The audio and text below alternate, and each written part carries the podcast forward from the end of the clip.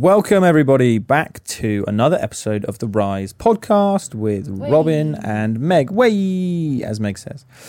If people haven't heard of the RYSE, we are the radical youth space for educations. Since uh, late 2021, we've been building a youth led community political education project. You can find us on the website, rise.org, on Instagram, all of those different pieces. And we've moved into making this podcast. It's only our second episode. If you haven't listened to the first one on School as a Crime Scene, you can find it on our YouTube, you can find it on Spotify, all of those different things. Go have a listen after this one. But we're making this podcast because lots of people visit us. We're based here in Stroud, in my hometown. Lots of people visit us. We have amazing conversations with them. We seem to have lots of conversations with ourselves. I mean, we're young people trying to change the world and shooting the shit as we do it. And the podcast is really just our chance to have some of those conversations in a way that we can broadcast it's much easier than writing a blog because no one wants to read a friggin' 4,000 word essay on this stuff. And so that we can dig into some of the deeper thoughts, some of the deeper feelings, some of these kind of like core threads behind our work. And then you guys can give us feedback, can give us thoughts and your ideas on them as well. So, for example, 10 of you liked our first video on Instagram, and we got one comment on YouTube, sorry, and we got one comment. Not good enough, guys. We need more feedback. Um, I'm joking. But if you ever do want to reach out to us, the rise at riseup.net, emails all over the website and those kind of things. Anyway, that's enough of a basic intro. Very quickly about myself. I'm Robin. I'm 29 these days, almost at the end of my youth career. Use he, him, and his. Uh, born and raised in Stroud. And yeah, my role within the RYSE is basically doing all of the boring background stuff, like finding money and these different pieces. And I got some other hats which we'll explore as we go through the episode. But I'm going to hand over to my co-host here, Meg, just to say a little bit about um, themselves. Hey guys, yeah, I'm Meg. Um, I'm 21. I use she they pronouns. I'm um, been part of the RYSE, yeah, since since pretty much um, the get go, and um, my roles are mainly to do with um, linking what the RYSE is doing with the youth campaigns that are happening in Stroud, um, and also linking what the RYSE does with the wider, yeah, like wider activist groups um, and networks across the country. Perfect. Welcome, Megs. And what we're going to try and do in this episode is um, well, we did it quite well in the first episode. I really like talking to a microphone. Meg absolutely hates it. So we're challenging that power dynamic. And hopefully by the end of this, you'll 50 50 have heard mine and Meg's voice. Um, this episode, just quickly then, as we go into it, is on Trust the Youth, which I don't know if you've seen on Instagram and things. I don't know if we've been showing them off, but we got some beautiful new hoodies recently. And on our new hoodies, on the back of them is our educational pillars. So these are the things that we try and like root into all of the different pieces of education that we're organizing. And the first of them is Trust the Youth. So the idea is that this is going to be the first episode in a series going through the different uh, the different pillars. Trust the Youth, the same one. At the end, we'll tell you what the next ones are, and we'll hopefully get you a bit excited for them. But for now, what we also like to do at the beginning of these episodes is just do a quick news update. It's only going to be five, six minutes or so, hopefully. And then we'll dig into what we mean when we say trust the youth and why it's essential for all of the educational work that we do as the RYSE. Okay, news break.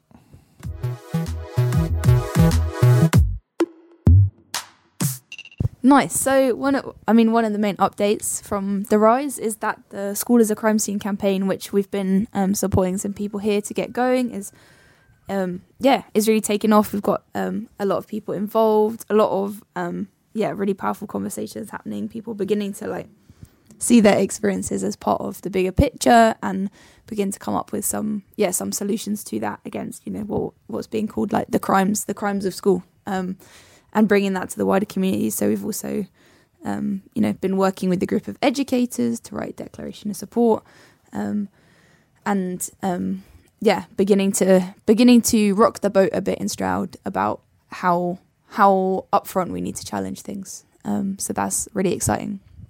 Um, make sure you check out the socials. School is a crime scene on Instagram. Also, just got a TikTok, um, and yeah, also, if you want to know more about it, obviously check out the, the previous episode for some of the thoughts behind the campaign, but also um, you can um, either DM us or hop on our website to have a look at the um, the zine, which lays out a bunch of, a school as a crime scene zine, which lays out a bunch of the, the ideas behind the campaign. Yeah, and we even sent, I think we sent 15 zines off to some young radical in Paris the other day. So it's getting out there. Please let us know. We'll send you some, um, and we'll keep moving this. And yeah, there's loads of really exciting stuff coming.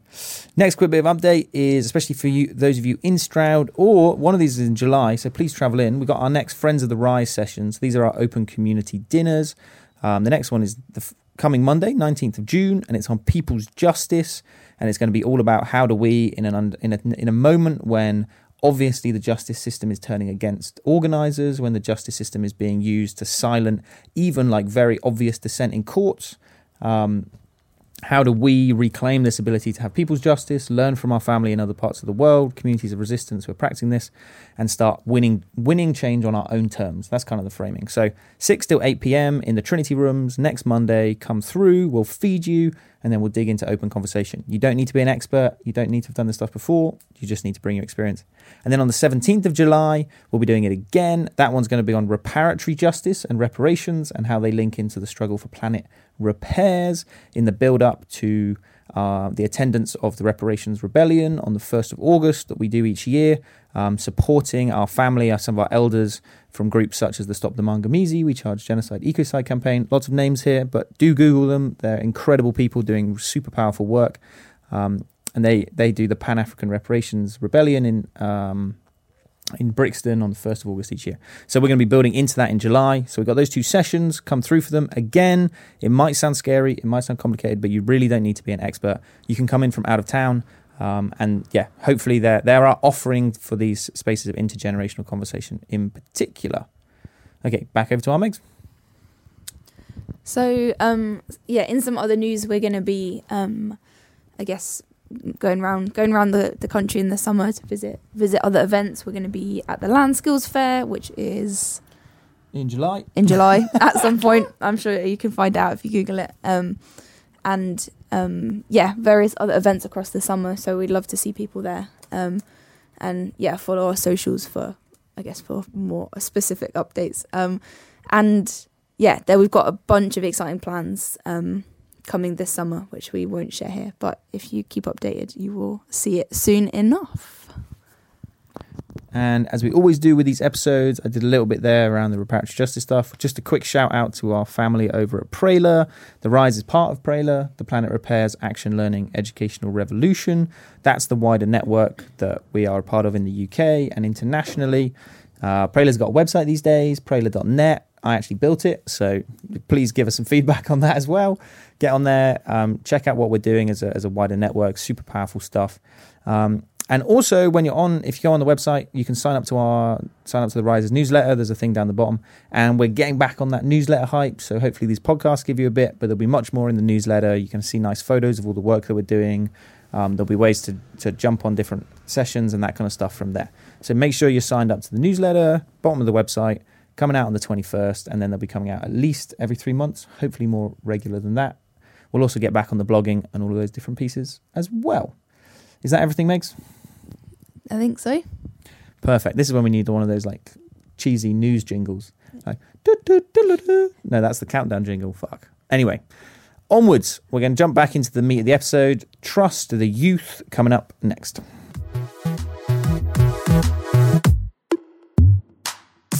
So, like Rob said earlier, um, the next few episodes of this podcast, we're going to be going into what we call the educational pillars of the RYSE. So, that's kind of like the, the I mean, it's how we try and do our educational work. So, it's like, what are the things that are guiding us? What are the things that we're trying to base the rest of our work off? So, like we said before, trust the young people is the first one of these.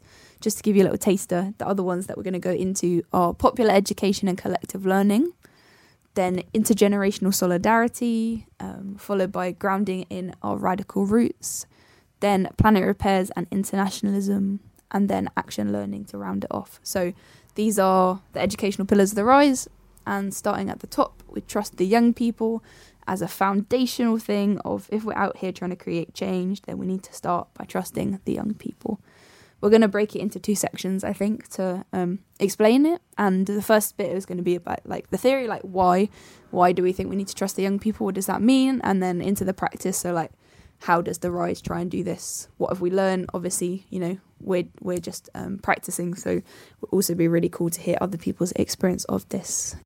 So, so the theory why why trust the young people? Why um, is this like a core part of our work? Well, I guess we're coming from the we're coming from the perspective of so much stuff needs to change, right? And if you look at examples of social movements, if you look at protests throughout history, you'll see that so often young people are right at the front lines of creating that change. Um, we read this amazing article by Komun Academy. Um, yeah, embodying chaos. It's called Embodying Chaos, which is about um, why, yeah, like what are the characteristics of young people um, that make them so good at creating change, at driving stuff forward, um, and at challenging things. And it talks about this tension between the generations, where you have the older generation who are like, "This is how stuff has been done," and then you have the younger generation of like, "I want to work things out for myself, and I want to." Work out who I am and you know I'm looking into the future not back into the past. And if you have that tension between people then between the generations then um, from there you get to have all of the conversations of so how how should our society be? How should we be doing things? And you know in our world at the moment like that um that conversation isn't happening. There's no trust in the young people of what do they actually want and what do they actually think. Because young people you know we're trying to figure out who we are. We're trying to figure out how we fit into the world and that makes us ask questions that makes us be a bit rebellious that gives us the energy um, and also like the imagination and the curiosity looking into the future which are all things that are so crucial to creating change um, rather than you know having a society which is stuck in its ways um, and too scared or unable to because of lots of reasons like um, move stuff forward. So i guess that's the first thing we want to say about trusting the young people is that we think young people are central to any community's ability to create change. Because if you don't have young people, then you're not looking into the future and you don't have that vision, that drive, that passion that you need um, for, yeah, for that to go forwards. Yeah, exactly, Megs. And I actually wrote an article in one of our spring zines, I think, like just a short one, on that question. Like, if we're not as a community asking the question, how do we want to raise our young people, and answering it alongside our youth, then we lose sight of the future itself. Because obviously, the young people are the future and they represent the ability for our community to move forward, for our community to exist, to survive into the future. And I think what you've said there about in our society, this kind of like this destruction, and we'll go into this in more detail in a bit, but what we feel like is this real, the kind of killing of any ability to share across the generations, to have this dynamic tension. Like we really like things where there is dynamic tension because that's where we believe stuff can grow.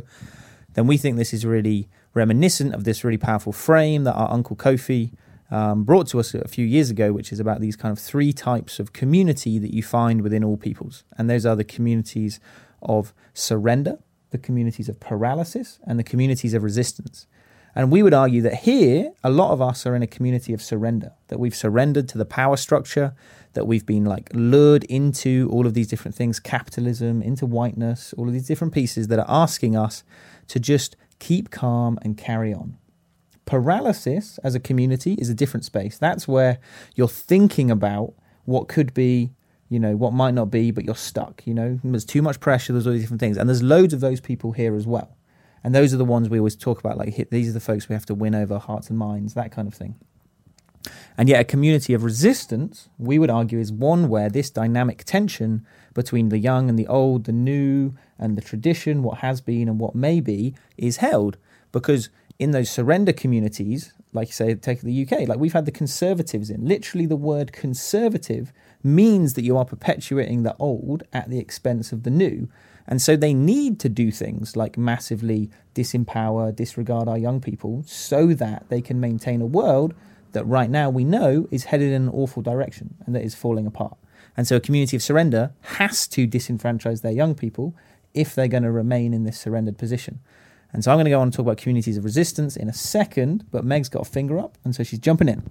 Yeah, just that thing of like, if you're talking about communities of paralysis or communities of surrender, it's like, it's obvious that the answers, you know, in, in this society, you know, where, you know, the times that we're in now when things are so fucked up, we live in such a violent and unequal, you know, unequal society with our future. So so up in there. Um, and if we're, you know, if we're looking at that's the situation, then it's obvious that at the moment the answers aren't being aren't being provided. The answers of how do we get out of this mess haven't been haven't been um, provided by other people in the community, and um, and that's where young people come in because they're you know they haven't been living in those ways of surrender for 20 30 40 years.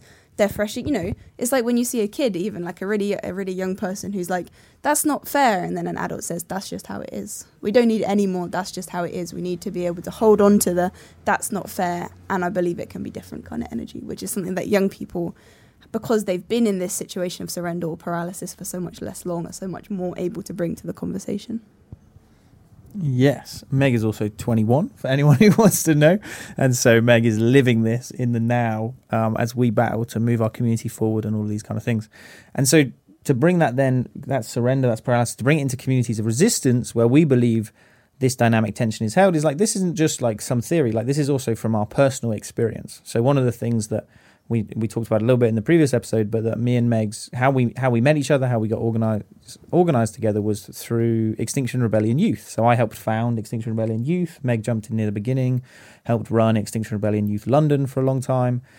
And one of the thing, and you know, one people, lots of people would, you know, lots of the people have disagreements, all these kind of things with XR. But one of the things you would agree is that XR had a go at doing some resistance in this country, in some way, shape, or form.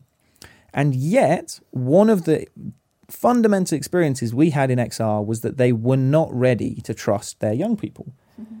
They all they really wanted us for most of the time was to be youth faces at the front of marches, holding placards, all of these kind of things. If we talked to the press, they wanted to give us scripts. They were controlling what different people said and did. They didn't really want to give us space in the office. When we wanted to start talking about other conversations, what for us are the climate and ecological crisis, things like colonialism, things like whiteness, things like patriarchy, that are the sicknesses that cause the symptoms of CO2, of pollution, all these kind of things. Again, XR pulled these reins. There wasn't this trust to create a learning relationship between us and them, as we wanted to, what we felt like was move the story forward. And they were kind of holding on to this story they already had. They said, people won't get it. It's not. And we were like, you're just not going to attract any young people. I mean, you'll attract a few, but if you're actually going to win big change, if you're going to organize a rebellion, like Meg said, you need masses of youth to be there in the street going at it. However, one of the things we did learn in XR when we were part of XR UK was that there's a group within XR UK called the Internationalist Solidarity Network. Hardly anyone knows about these guys. XR ISN. You, again, you can find their website. Another website I made. Why do I make so many websites? Anyway, xrisn.earth. Have a look because what they did was they came into XR and they said, We are from communities of resistance. So, our Uncle Kofi, who I mentioned earlier, Ghanaian elder, rooted in the Pan African struggle, both here in London, South London, across the UK, but also in the continent and across the diaspora. And they said, We're not going to call ourselves XR. Of course, we're not. Our communities have been in resistance since you bastards turned up on our shore mm. and fucking tried to kill us. You know, we survived colonialism and we're here to repair the damages of it and we're fighting and we know how to fight.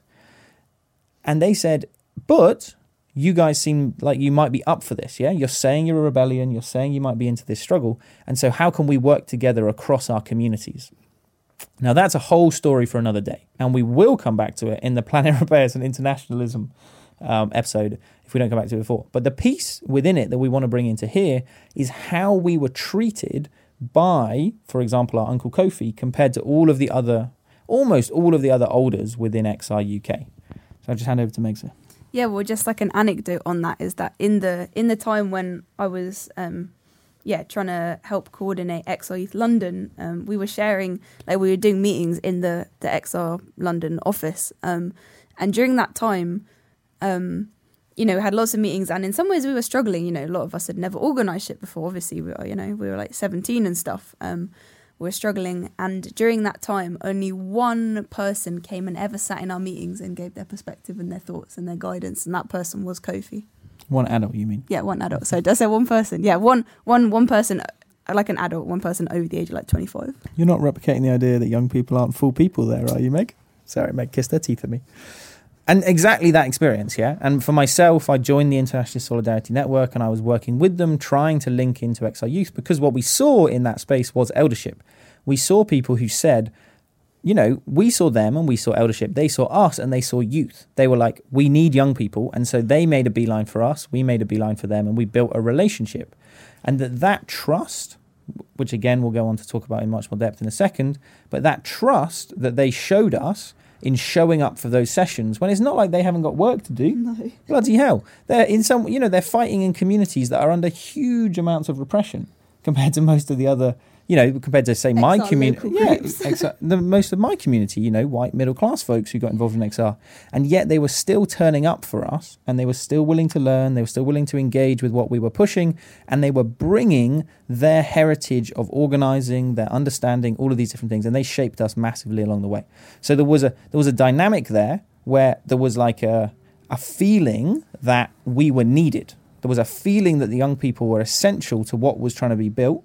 And this is what we think exists within communities of resistance. It doesn't mean that the young people and the old people always get on. Of course it doesn't. That's why we're talking about a dynamic tension. And yet, if we aren't able to sit with this dynamic tension and make space for it, then we don't think we can build a community of resistance because, like we say, we need the older folks to ground the young people in the heritage, in the tradition, in the community, and yet we need the young people to push forward, to go on those quests, to be future orientated, to ask how we want to be, and to say maybe we need to let go of some of these things. Mm. Maybe we need to let go of some of this stuff that's been holding us back, and we can design new ways of being. And so that, you know, that's a very personal story in there. And so basically what we've said so far, trust the young people means in young people, we see the ability for our communities to transform. And if we don't have these powerful, organized young people, we won't be able to do that. Yeah. Stop doing it for your kids and do it with your kids. Well said. Okay, hopefully that makes sense to folks. Hopefully that's youth, that's young people. But then why trust? And I'm just going to intro this and I'm going to hand over to Meg to explain some of the ways that we think intergenerational relationships don't show trust at the moment. But to begin with, I just want to say, like, that word trust, you know, everyone always says this is like relationships are built on trust. That's what they say. That's the word, that's the framing you hear from when you're a child all the way up and through. And yet, if you look around in our communities, what you see is you see fear, you see no space together, you see all these different things. And so, what we're saying is that the reason we put trust there, why it's the first word in all of our educational pillars, is because we think that only through real trust and scary trust, you know, the kind of trust that can un- unravel what is and create what is new, that kind of trust is essential for rebuilding this relationship, this intergenerational relationship, again, that is central to that transformation. So Meg's going to tell us a little bit about some of the ways we think at the moment we're not trusting the young people. Well, not we, maybe we're trying. Yeah, that's true. we're trying. Um, yeah, I mean, I think I guess one of the ones to start with is that um, most people are scared of young people. Like a lot of people are very scared of young people. You see that even in just like obviously like the media and stuff and the way young people are portrayed. Um, and that's a kind of obvious and and but you also see it. I've also experienced it a lot in activist spaces. Um, and yeah, in in the left and people trying to.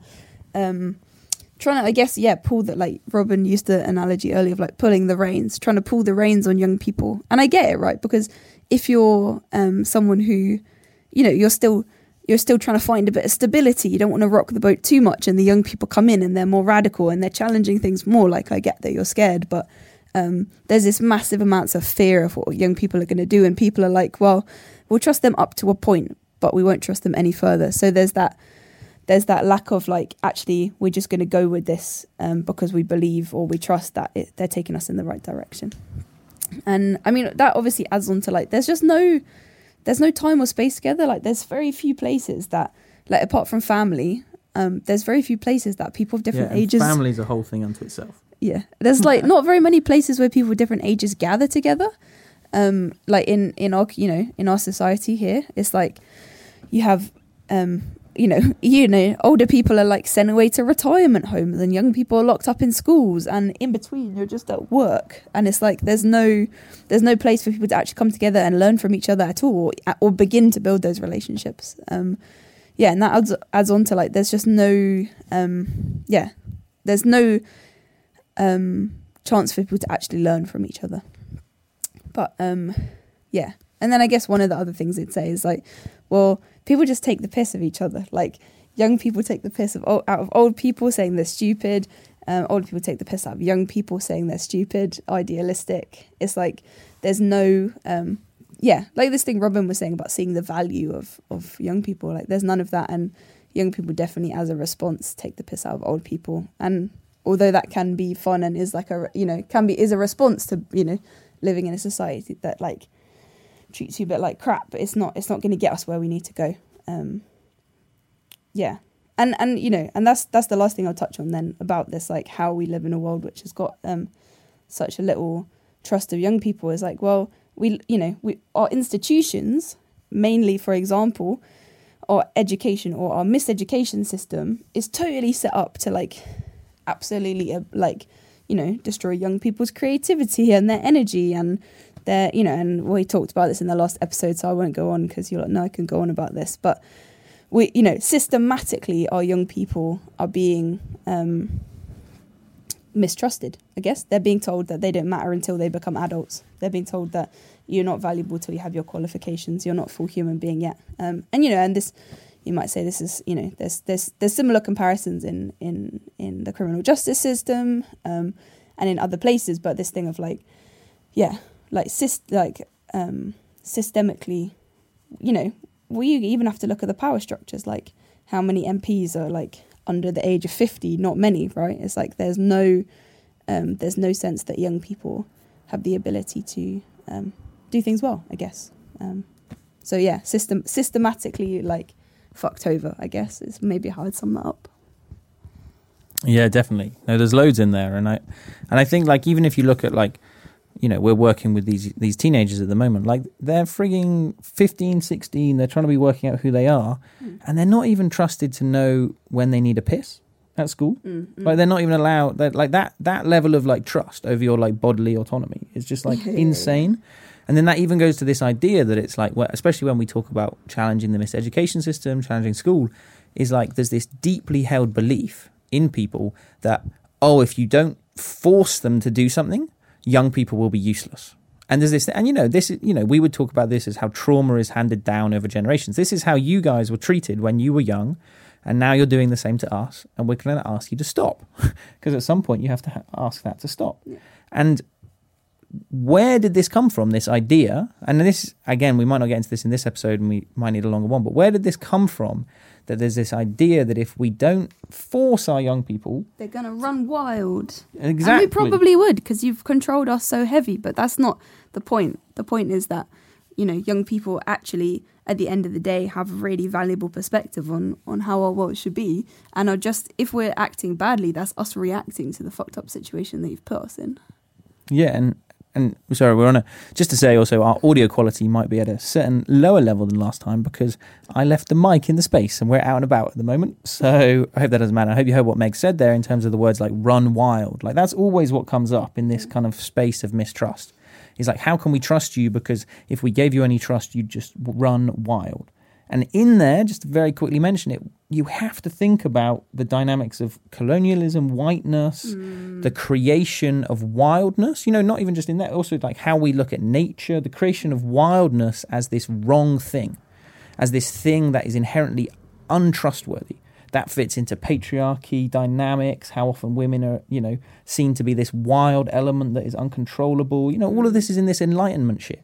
And it's the same thing, it's this infantilization of the other, in this situation, youth, so that we can create systems of mistrust, which they can then internalize, begin to mistrust themselves, and then the power holder can say, Don't worry, I know what's best for you. It's paternalism. It's the ability to um, undermine someone's trust in themselves to the point when, even when you're violently oppressing them, they'll be looking to you with trust. And again, this fits directly into what we were saying about communities of paralysis and communities of surrender, and and and how we inculcate. Oh, long word. How we put into our young people this mistrust of themselves, which is at the core of this disrepair, and it is the core of this inability for them to be powerful in our communities. And don't get it twisted. Like, obviously, we're not saying that like five year olds should run the country.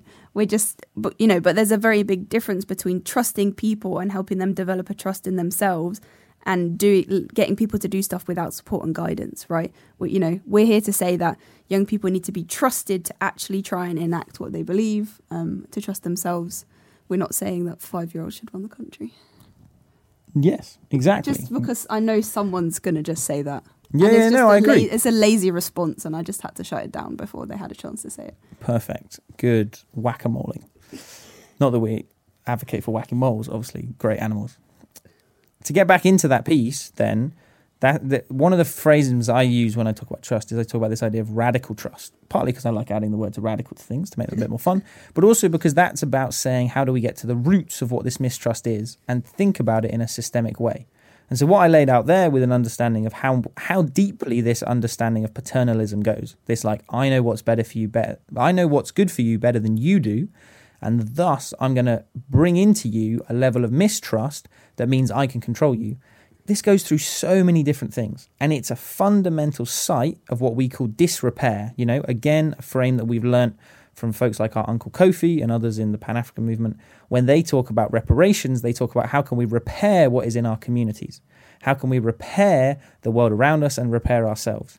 And for us, you can't do repair if you don't have trust. Because, like I said earlier, again, all relationships are built on trust. And what we're saying in this situation is that when paternalism comes involved, when we tell the young people that they don't know what's good for themselves, and we maintain that, yes, that's something that you need to tell to six year olds. But when someone's 17 and you're still not letting them decide when they need the fucking toilet, you're creating a level of, to be honest, you're maintaining a level of infantilization in that young And person. control, yeah. And, and, And control. yeah, yeah, and control that stops them stepping into their power. And so instead, what we need is we need this radical trust that says, even though I know this relationship is broken, and even though I know that means that going into it with trust is going to be difficult, I'm going to step into this relationship and I'm going to trust the person I've been thought of here. Like I'm 29 at this point. I'm about to graduate from young people. Yeah. I'm still hanging out with youth. And I'm knowing that youth aren't anywhere near where they need to be to cause a revolution. And yet I'm hanging out with them because I'm saying if I can put my radical trust in this group, then they can be part of the community that I need to build to take us somewhere. Mm. And that's me get you know, that's all these different things of going out of your comfort zone. It's saying, I don't know what's better for you, good for you better than you do. I do know some things and I will share them with you, but you know things yourself. And even in that moment, you are putting back into that person a level of humanity. Mm. Well, you're not putting it back into them. That's not how it works. It's like you're stepping away from filling this role that they've been they've been told into, and then they can bring out that side of themselves, bring out that ability to say, actually, yes, I do friggin' exist in this world. I do have ideas. I do have history. I do have thoughts. All this kind of stuff, and then they can step into that power.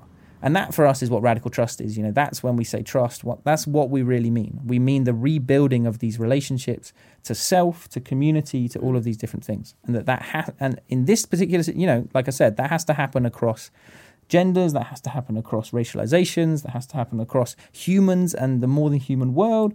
But in this situation, that has to happen across different ages because there's something broken in how we're dealing with our young people. And also, it's pretty shit out there right now for young people and that we can't as when we have all of these things when we're in this theory space we really can't forget the situation of the world around us as it is Megs? Yeah, I mean, you just need to look at the climate ecological crisis, for example. Like our our literal livable environment is falling apart, um, and and people don't have jobs. People don't have access to housing. Like the you know, we're inheriting a world as a generation that's built on empire, that's built on violence, and we need to say no more. Like we're literally heading for extinction. Like literally, our planet is going to become unlivable in a few generations if we're if we're not able to do something about it, if we're not able to change things. And as young people now, we're facing that as our future.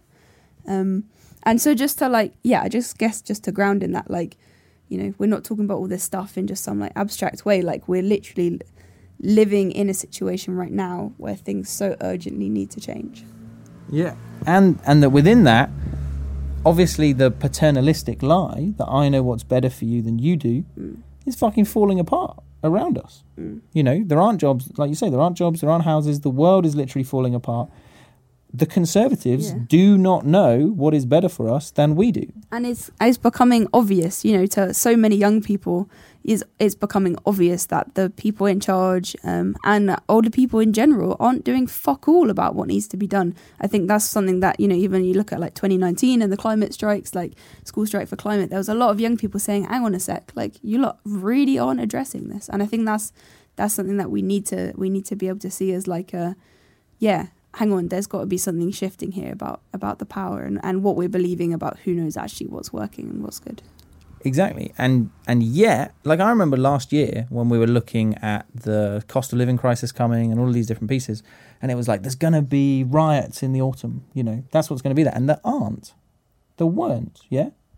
And that is the other piece of what is the now that we have to talk about when we talk about all these these Mm. things that are broken and this thing of like the stories falling apart, is that we are massively disempowered as people and as communities. And like this, I guess, comes to the essence of what this theory is: is to say that we will continue to be massively disempowered. We will continue to be unable to step up, to win change, to fight the Tories and the forces mm. behind them. if we don't let the next generation do things different. And how the fuck are we going to do things differently if we're being put through the same miseducation system, if we're being told that we can't do anything for ourselves or for the world until we're adults, you know, and, and that like that lack of trust, like we're saying. So we're in a situation where we urgently need to do things differently and therefore we need to trust the young people. Wow. There you go, Megs. You summed it up. And to remember that when we say trust, and we're going to go on in a second to talk about some of the ways that we practice this in what we do, that core thing I want to leave with, because I'm a bit of a theory nerd, Meg likes the practice stuff, obviously, but we'll get there, is well, when we say trust, is like trust is this moment when you say, I am ready for you to be powerful. Hmm. I am ready for this relationship, which is one of domination, of control, of disrepair, to change. And I know that that will only change when you, the other, the one I've been taught in this situation, young people, taught to fear, as soon as you become powerful, this relationship will change. That's the only thing that can really change it. And the trust is that. So, what we're saying when we say trust, whenever you hear us say trust, what we mean is get ready for the young people to be powerful and for that power to change our communities, to change the way we live, to change our ability to win. Mm. Hopefully that makes sense. Wasn't too heavy. What are we doing about this in practice? There's loads of different things that we do as the RYSE. And the first one of which, which I'll just mention quickly and then I'll hand over to our Megs, is that if you haven't checked out some of the blogs from last year on our website, we ran these amazing educational camps Well, for youth. Well, we hope. Okay, Meg just undermining us with a little casual insecurity. Meg hopes they were amazing. We got good feedback, yo. Anyway, we ran these camps bringing together youth organized from across the country, and we ran our popular education model, which again we'll come back into next time. But what we really did was we just said, hey, youth organ. We didn't say, here's a program of what you need to learn. We didn't say, this is our experience, this is what we've learned over the last four years. Let's bring together a bunch of youth organizers or even a bunch of new young people and just drill them with information. What we said was, you guys are learning things because you are actively stepping into your power and trying to change the world. And we want to learn with you. We want to be in a relationship with you where we can be in this learning community, learn together, and push what we're doing. And so we invited them in and we let them friggin' we basically let them teach each other. You know, we we created frames, our frames around radical ancestors, our frames around action and imagination, and these different things. You can read the blogs on the website, hopefully, if you're keen, that can dig into this stuff, or that it's in some of our zines from last year. But it's really that pace whether the trust was in saying, you guys know enough to teach each other. And you also know enough to reflect on what you've been learning, spot patterns, if you're given the space with others to bring this together and start building a case for how does change really happen in our generation. And this I, is, I think you're giving some spoilers for the next episode on popular education. I'm not going to lie. you think I'm giving some spoilers? Okay, okay. Sorry, Megs. That core essence of trust, we trust you guys that you are building power um, within what you're doing and that you can share it with each other. Okay, that's enough for me on the practice. I'll hand over to the, the practice expert. I don't know why I've become the practice expert, but anyway. Um, yeah, so I guess to to add on to some more of like how are we actually trying to do this practically, um, especially given everything we laid out about how far like we think that most of society is from from doing that, um, from trusting the young people is like how are we trying to challenge that um, in in the day to day? So, I mean, one of the things is that we talk a lot um, in all the sessions we run about having an anti-schooling space, and this means lots of things. But I think one of the things that um, it, you know, one of the things it comes down to is really about are we creating a space that people feel like a they have some level of ownership over, and I don't mean ownership in like ownership, but I mean like that people actually feel like they are they are a crucial part of and they have the they have the ability to shape, right? So how are we how are we having a you know a space where people can put their own shit on the walls, where people feel like they can do whatever they want to do and that the things they want to do are going to be part of this bigger picture of creating change, right? So we have an anti-schooling space and that means everything from like you can go and piss whenever you need to through to like there's no teachers and there's no learners and that kind of thing. Um, and I think I think it might be on our website. Maybe we should upload it to our website. We've got a little a little leaflet about this, which I think is quite useful. So maybe we can put that up for people to have a look at if they want to see the like specific wording and stuff that we have. But I feel like it's it's something that people can think about for themselves. Like what are the anti-schooling principles or guidelines or whatever that we want in this space or this workshop. Um, something else that we really focus on is um, trying to and that's a big part of the anti-schooling thing right? It's like trying to get people to trust again in their own experiences. So like robin was talking about with the residentials and the workshops that we've done before it's like for that to work you need people to actually be able to trust their own experiences.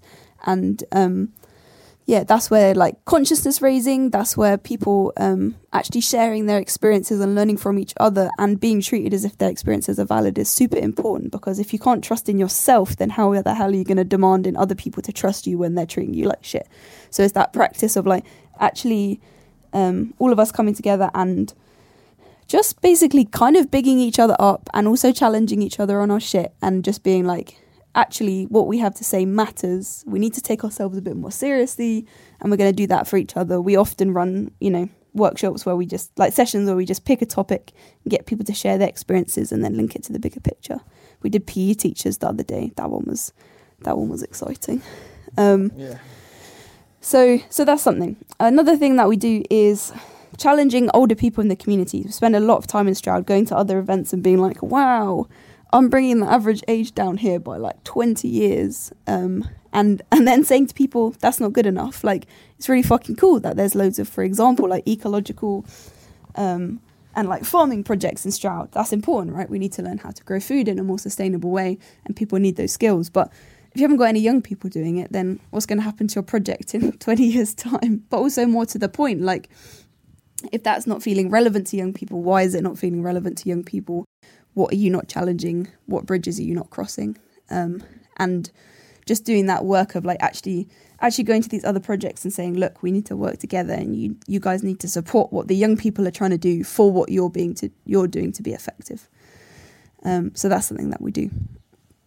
Um, obviously as the RYSE we're also supporting youth campaigns for example in stroud the school is a crime scene campaign you know supporting with everything from like access to money um, and space down to like yeah ideas experience um, and skills and and you know helping helping get that off the ground um, in lots of different practical ways um, and I think that's something else to say about this thing about trust is that trust isn't just like an abstract thing or isn't just like a it's not just empty words right you can't say you trust someone but then not treat them as such. And what I be- mean by that is like the amount of like wealth, for example, that is hoarded by older people, like in the Stroud community and also more broadly, like in this part of the world, is like how much um, how much those resources are hoarded, access to space and that kind of thing. And if you're actually saying you trust people, you need to put your money literally where your mouth is, um, and do that work of yeah, saying, okay, I'm going to give you this money or this space, and I don't know exactly what you're going to do with it. And I don't even know if I agree, but I trust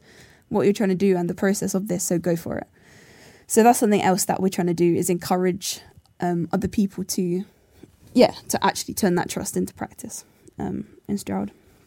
And yeah, and, and and and crucially here, like the point is, we're not saying that old people have nothing valuable to give us, like to teach us, right? There's so many older people, even like in Stroud, for example, who have a lot of really valuable experience um, in specific areas, like um, you know things like trauma informed safeguarding in youth work is something that us as the RYSE personally have like found really helpful um, guidance from people on recently, but also more broadly, like people that have been doing activism and resistance for general, like. We, what a big part of this like trust is like actually learning from people that have done things and being like wow these guys are cool and them you know and doing finding those people where that trust can be rebuilt as a as a first step um, and then I guess the last thing is that we try and you know those characteristics that we we listed earlier, like curiosity and um, being brave and taking risks and um, I don't know, like being imaginative and thinking outside the box. Those kind of characteristics that people often see as like stereotypical of young people. Like we're trying to embody that. We're trying to we're trying to do that as much as we can, even in like the vision of what we of our work. So how we talk, where we go, like always just showing up with just a little bit of like, yeah, maybe we're naive, but I'd rather be naive than stuck in my ways and surrendered to the fact that our planet's going to die and everyone's treated like shit and no one's doing anything about it. So embodying that energy a bit, helping push push a bit more of that fire, I guess, rocking the boat into Stroud. Um, yeah. So I don't know if I did that many like I don't feel like I necessarily did that much practicals there, but that's some of the ways that we try and put what we talked about into practice in Stroud and in the RYSE work. Yeah, and in very real ways, this just looks like when you're sat with a teenager and that teenager, especially for myself, again, like I say, I'm nearly 30 now, is like they do that thing where they like you're talking and then at some point they look at you like you're an adult and you're going to tell them what to do. Or that, like for your approval. Yeah, or like makes sense for your approval. Like they're they're looking at you, and then there's a moment when their eyes change and they go like, "Oh, I'm a bit unsure now. I'm going to look to this person, and this person's going to tell me what to do." Or, "Oh, have I done something wrong there? Or am I even just being wrong by not knowing exactly what I need to do?" And I'm going to look to this person for some guidance. And in those moments, yes, sometimes you offer guidance that's needed. But you also have those, like for me, a lot of the times it's like you have to sit there and you have to go, no, what do you want? I need you to learn to choose how to live your own life. And I need it for you, but I need it for us.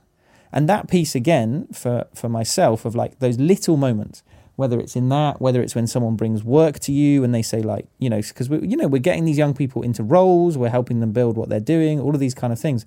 And they come and they go like, oh, is that quite, is this quite right? Is this not? And again, we say, that's up to you.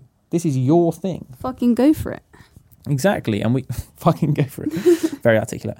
And yeah, we even tell people they don't have to be as articulate as fucking private school kids if they want to change the world. That's a whole other topic. We will get back to that. And and it's this place where you can mirror that in all of these mini interactions. And I think just to, before we go into the conclusion and the outro, we know we've kept you here for quite a while now. I hope it's been really interesting. I hope it's been really engaging. Is that I think I just want to finish with this piece of saying that in a society that doesn't trust its young people, that wounding will live within you. Mm. And a lot of what you've heard here might sound exciting, it might sound really joyous, all those kind of things. It might also sound scary, it might sound invalidating, it might sound like, you know, naive, all of those different pieces. And the question I would say is like, where is the hurt in you for, from not having been trust, trusted as you grew up? Maybe you were amazingly trusted, then share that experience with other folks. But for a lot of us, whether it was through the miseducation system, whether it was in our families, whether it was in clubs or the wider community, there will be lots and lots of times where the general level of, you know, because there is a duty of care from adults towards young people, when the duty of care turned into this kind of domination and control, this inability to sit with this dynamic tension and instead to shut it down and shift into paternalism. And how does that hurt sit within you? Was there a time when you believed you could change the world and people laughed you out of it? They said it Mm. wasn't possible. They said it wasn't. And now you do that exact same thing to the young people that come to you asking for change. Or hopefully you don't. but that's good, Meg. Challenge the elders. Yeah, yeah, yeah, exactly. And one thing we want to say is that we see that hurt in other people. We see generations in this part of the world who have gone through a belief that the world can transform and have had it beaten out of them. This is what we talked about with communities of paralysis, communities of surrender. And yet, what we're about with the RYSE, with our wider family at PRALER, is about building communities of resistance. And so, what we're saying is practice. Practice trusting young people. Practice knowing that what that means is that as they step into their power, they will challenge you. They will challenge you to grow and to change and to transform how you are in the world, how you are in community, and how you're acting. They will ask things of you. And that now, more than almost ever before, is a moment when we have to reignite our ability to sit with this dynamic tension if this generation are going to live differently. And if we can't do it, then we have an absolute world to lose. Actually, the only world that we have. We can't have another generation that's coerced out of our belief that we can change the world. Exactly. We're done with paternalism and we're getting back into resistance. And resistance means working together, holding these tensions, pushing each other, pulling each other, and building something together. Hopefully, that makes sense. If you want to ask us more questions about the basic practice, all of those kind of things, again, please get in touch. But for now, we're going to zoom on to our very quick conclusion and outro. Bub, bub, bub.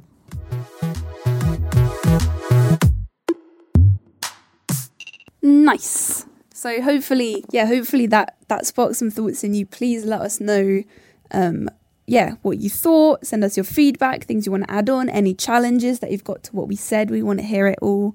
Um, and like we said, this is the first in a series of the educational pillars of the RYSE. So this was trust the young people. The next one is going to be on popular education and collective learning. Um, and so hopefully see you there for that one. Um, Yeah, and because my job is to do the finances for the RYSE, and Meg talked very well earlier about the practical work of putting trust in young people, then please do head over to our website. Top right, you'll see where it says support. It will take you to our open collective page. You can set yourself up there as a monthly donor. Anything, yeah, you can set yourself up as one pound a month, fifty p a month, five pounds a month would be super super useful. Also, PRALER, as we've talked about, that's the wider network we're part of. The PRALER Fund is set up on Chuffed. They're looking for funding. That's super important for all of the grassroots communities of resistance that we're linked with, the ones that we're learning from, like we talked about with our Uncle Kofi, like we have been linking up with communities around the world. There's going to be loads more stuff coming. Like Meg said, we've got more podcast things. Tune into the website, tune into different stuff. And again, let us know. No one let us know. Last time we had a lot of asks for a name for this yeah, podcast. word. Exactly. No one let us know for a name. So for now, it's just called the RYSE Which is Podcast, boring as hell. which is boring as hell. So if you listen to this, you got a name cooked up for us, throw it over to us. Our Freya will rip up a new graphic and we'll be ready to go for the next episode. Finally, big th- shout out, big thanks to our Poppy youth um, sound producer who is sitting through our recording and is going to be editing this and putting it together. It will come out, you know, hopefully you're seeing this on YouTube or Spotify. Share it with folks, subscribe, all of those kind of things. I'm not very good at social media. Follow, I guess. Anyway, for now, love and power, family. We're fighting for something here. Let's keep moving. The future awaits. And like we say, as the RYSE, and all of us, trust the young people.